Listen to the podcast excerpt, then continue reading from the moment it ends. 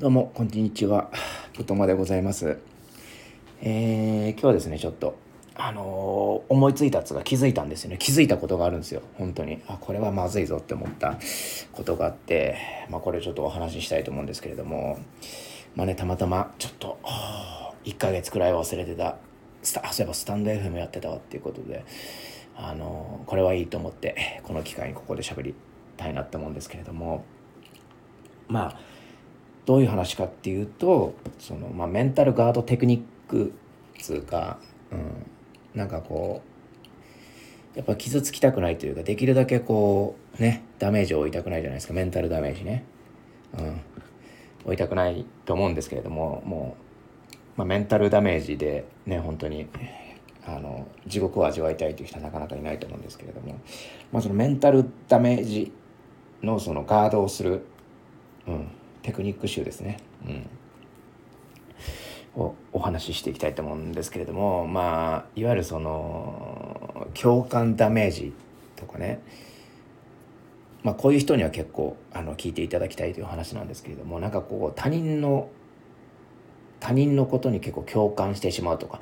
あの自分ごとのように捉えるその能力というか、まあ、そういうあのし質がこう強い人というかそういうああそういう感じあるなっていう人は結構もしかしたら分かるわと思う人もいると思うんですけれどもなんかさこう、まあ、SNS とかねまあほぼほぼ SNS なんですけどうん。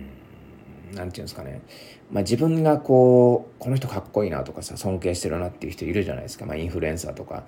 あ有名人とかねタレントとか、まあ、いろいろいろ何でもいいんですけれどもね。歌手とか、まあ、そういう人が、まあ、SNS やってたりだとかまああの日頃の行動で、まあ、ネットニュースとかもあります。ネットニュースとかで、まあ叩かれた炎上したとかってあるじゃないですか。とかまあ日常的にそのその人は SNS でなんかこうアンチがいてみたいなとこってあるじゃないですか。まあそういうのってなんかこうやっぱその人をフォローしてたりとかすると見ちゃうじゃないですか。うん、でそれがあんま良くねえなって思い出してあのまあ僕の場合というか、まあ、特に自分はそうなんですけど自分はやっぱこう自分に似てるというかこう自分がこのこういう人間になりたいなっていう人を結構フォローしてるというか、まあ、尊敬してたりとかもするんですけれども憧れですよねまあそういう傾向があるんで結構意見とかね自分が思ってることをその人も言ったりするわけなんですよ。うん、自分がこう思っ自分が日頃から思ってたことをその人が、まあ、例えばツイッターであの発信したりとかして「あ分かるわもう僕もそう思ってたわ」っていうのって結構あるんですよ。まあ、その時に、まあ、例えばですよそのコメンその意見がねあの叩かれてたとか、まあ、下手すりゃ炎上みたいなことになったりするわけじゃないですか。そうなった時にやっぱ見ますよねどうしても。その意見というか。あの自分とやっぱ近いというか近かったり似てる意見なんで見ちゃうじゃないですか。そうするとやっぱこう自分が言われたかのようによりねより思うんですよ。うんピンポイントで思うんですよ。でダメージ入っちゃうんですよね自分に。うん、それって結構怖いというかまあちょっとくらいだったらいいんだけどなんか積み重なってくるとなんか本当に自分のごと自分がこう文句言われた以上に 傷ついてしまうというか蓄積ダメージ半端ないなってちょっと思い出してて今。うん。まあそれでそこそういうところ気をつけるようにしてるんですけれども。でなんでこういうなんだろうな蓄積ダメージって言ったんですけどそういうふうに思ったのかっていうとこれって自分がその例えばアンチとかいたとして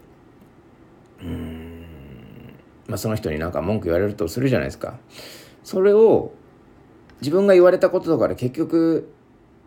まあムカつくんですけれども当たり前ですけどムカついてクソなんだこいつはって思うんですけれどもそれに対しては対策とかあじゃあこういうこと言われないように頑張ろうとかなんかこう行動に移せるわけですよね。自分が言われたことだからそれは。うん、でもその自分のと意見が似てるそのまあ有名人とかインフルエンサーはその人の問題なわけじゃないですか。その人が叩かれてて。ね、まあ、その人がやっぱこう有名人だったりねあの成功してる人だったりするんでやっぱ自尊心も高いし、まあ、そういう対処とかも慣れてるからやっぱ防御力が高いというかもうガード技術が高いんですよ。だから、まあ、傷ついてないっつったらもうそんなことないんでしょうけれども、まあ、人のことなんでねあれなんですけどまあまあ対処していくわけですよでそれがやっぱこう仕事の肥やしになったりだとか、うん、いいように作用していくんですけれども片や見てるこっち側からするとあのただダメージ食らうっていうだけなんですよマジで。うん。だからね、めっちゃ損じゃんって思ったんですよね。損だな、これって思って、なんか生地こう応援してるからといって、なんかこう、やすやすとこう、ツイッターなんかフォローするもんじゃねえなと思ったんですよね。うん。だからね、これ結構ね、気づいてない人多いんじゃないかなって思ってね、ちょっと喋ってみたんですけど、まあ、気づいてる人も、いや、そんな当たり前じゃんっていう人もいると思うんですけど、なんかそう考えたらちょっと怖くないですか？なんかうんだってさその人が叩かれその好きなその有名人が叩かれてたとするじゃないですかその人がねまあ、言い返したりだとかなんとかまあじゃああの弁護士に相談するぞとかなんか言ったりして対処するのはいいんですけれどもそれに対して「なんだこいつこんなこと言いやがってひどいな」っていうので自分と近い意見が罵倒されてると。うん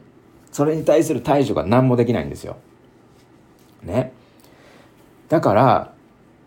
あのそうやってこう夜な夜な考えてたらこれは良くないなと。うん、だってあのなんだろうな。汗になんかこう汗にして流せないというか代謝できないなんかこうストレスというかっ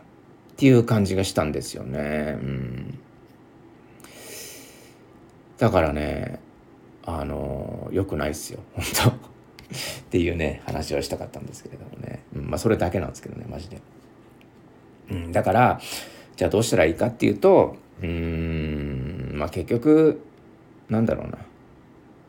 あ、そういうコメント欄は見ないでね、うんまあ、よくよくある意見になんか着地するような気がするんですけどコメント欄は見ないでなんかこうこれ知っとくだけでもいいんですよね。なんかこういくらそのねあの自分の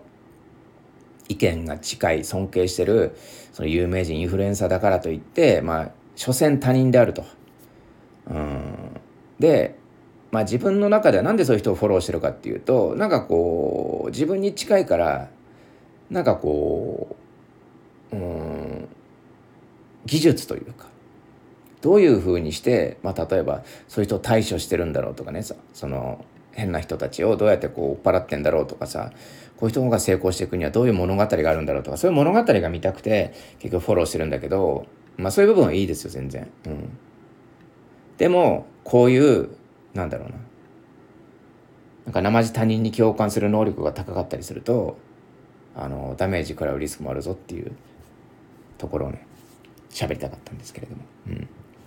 だから結局その、まあ、コツコツとこう自分の意見とかね表現とかをこうやるしかないなと。うんまあ、要はそのまあそうですねまあ人は人自分は自分みたいな あのことでしょうかねうんちょっと違うなそれは。まあなんですけれどもまあそんな感じで、えー、今日はですね短めにお話しさせていただきました。それではまた。さようなら。